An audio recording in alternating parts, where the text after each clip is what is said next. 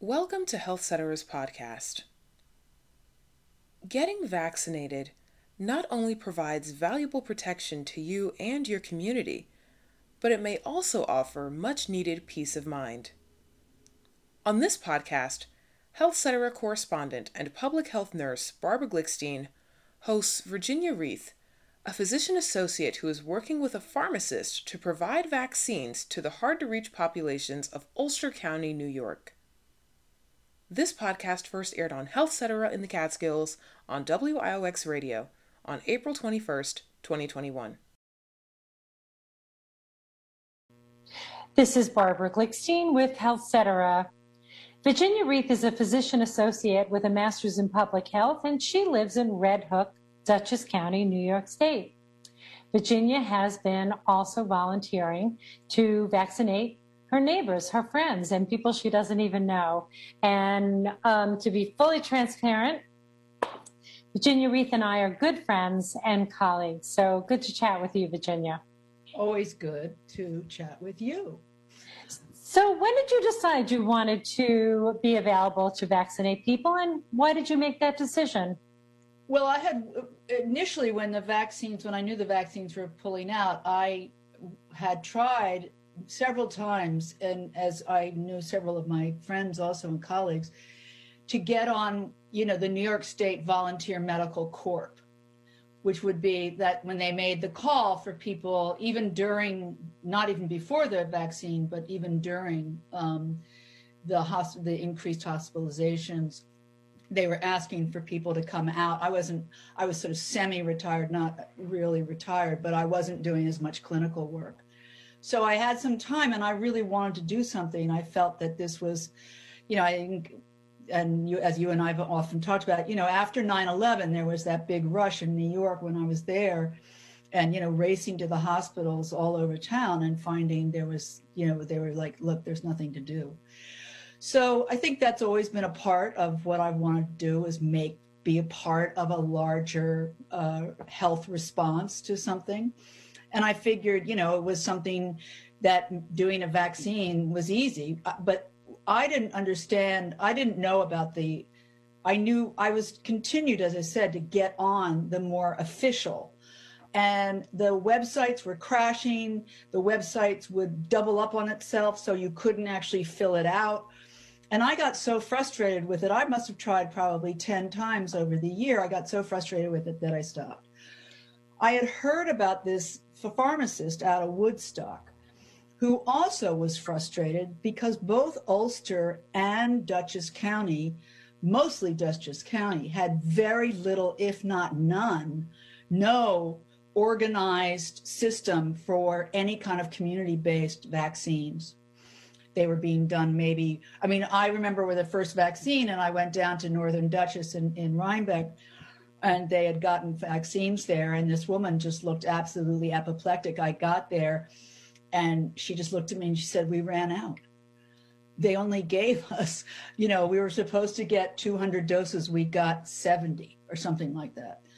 So during that whole you know trump snafu um, you know hospitals and places had no idea what kind of uh, vaccines they were actually getting so this pharmacist, Neil Smoller, who runs the holistic pharmacy in Woodstock, kind of made it his business to just go ahead and do it. And you, as you probably know, pharmacists are in a really funny, tight place in this whole chain of are they providers? Are they not providers? There were certain states where pharmacists can't act as providers. New York luckily shifted that around, but then you have who's going to pay for it? How do you get reimbursed? You've got in New York State all these private health plans, plus you have Medicaid, then you have Medicare.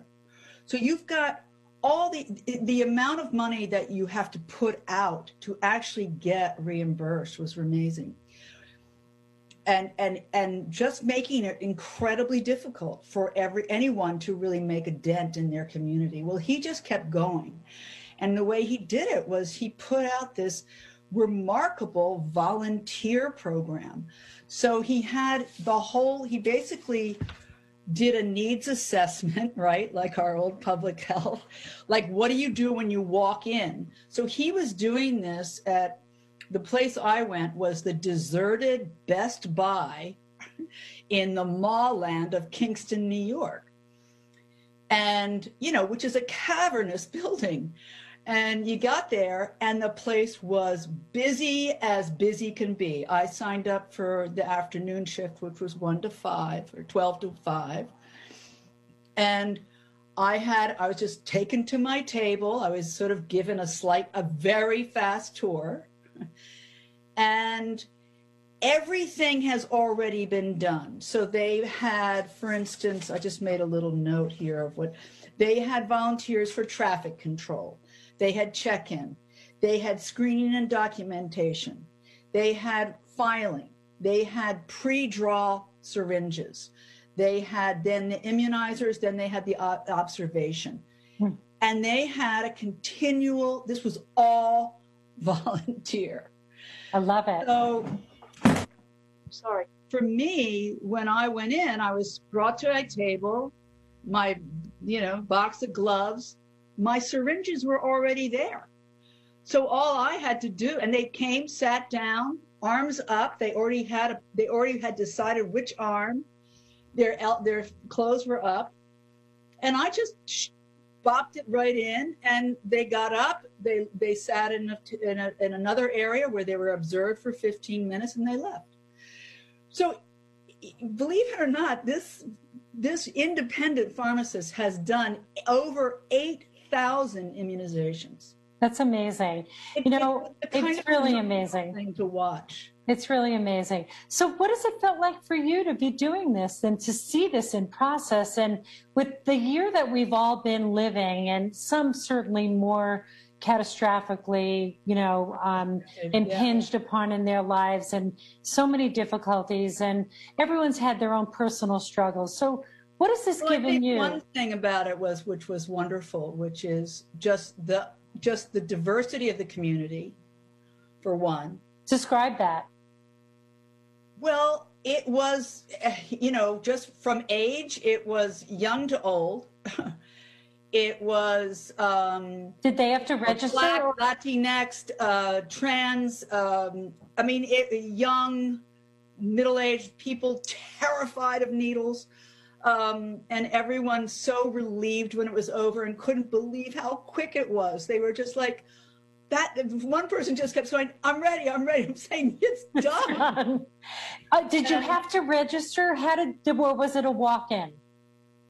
No, at a point in the afternoon, he really decided, he, oh, he called the radio stations and said, We're doing walk in. But prior to that, you had to sign up and get an appointment time. So there were sections of Great. times. Yeah. And um, it was also from all different areas of the counties up here. It was across the river. It was up, you know, up in the mountains, down. It was, um, you know, and his big push really was he wanted to push the 16 to 18 year olds because he has a program that it's called Shot Before Prom and he's doing another big push again. This week, I think they finished up this week, and then the then it'll then we'll do the second injections in the next two, I guess two weeks because last week would have been the third. That's perfect. Shot before prom. I love it. I hope. Yeah, they, so he I hope they get really to go to their prom. Push. And that was also kids who could walk in. Okay. Um, any stories that you can share with, um, of course, not uh, maintaining uh, privacy? Any good stories?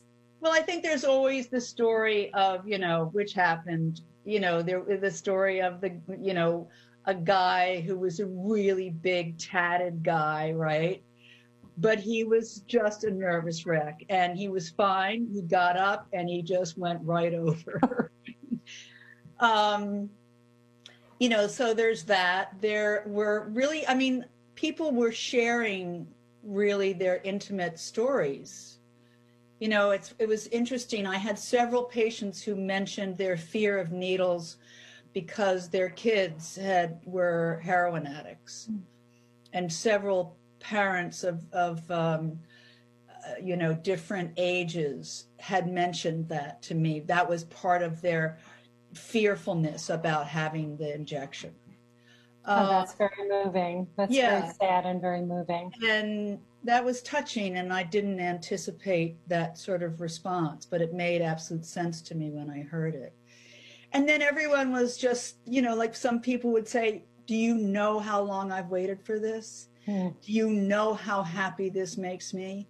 So to be part of this beginning of this sense of, I know it's not over, over, but to be a part of offering some hope for people and also some sense of health that they can actually feel protected was really actually pretty wonderful.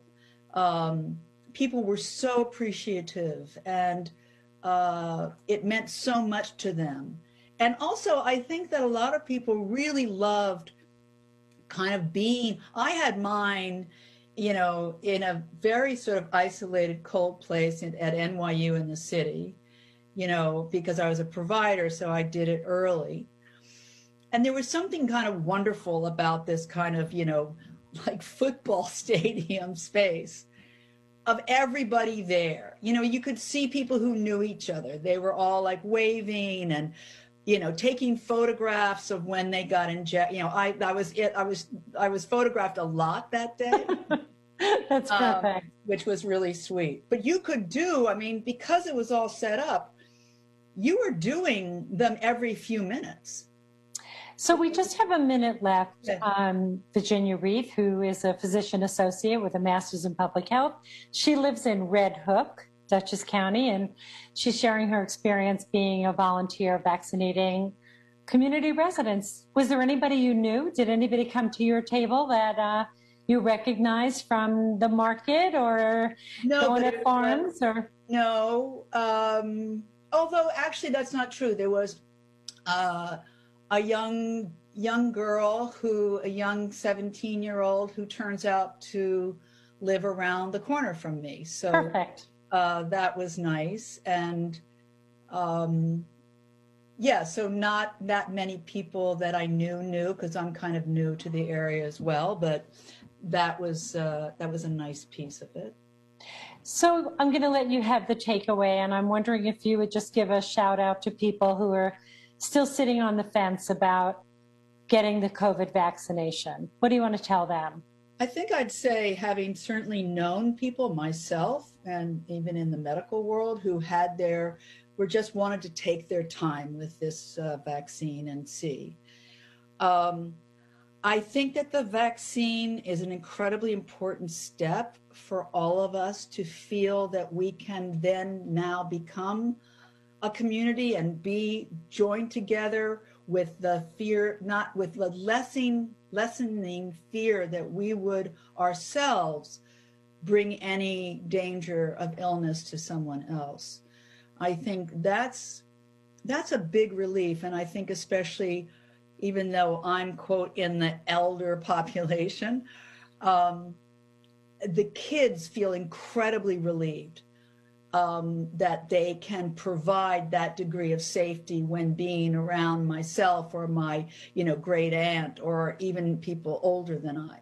So in that way i think it's a very important piece. I understand some people's reticence but i think it will widen your world and will lessen the fear in your life and will allow you to have the real genuine contact that humans need to thrive.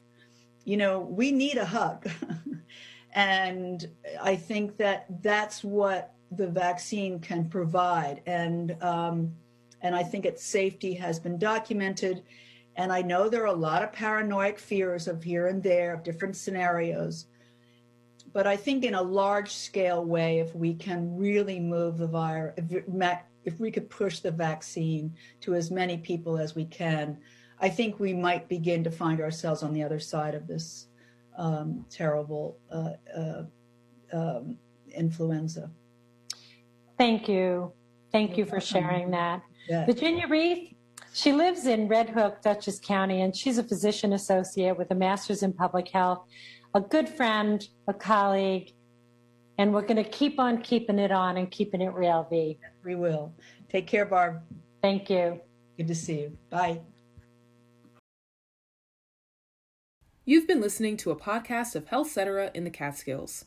For more podcasts and discussions of important health issues and policies affecting health, go to Health Cetera's website and blog at www.healthmediapolicy.com. That's www.healthmediapolicy.com. This podcast was produced by Diana Mason, Barbara Glickstein, and production assistant Kai Volsey.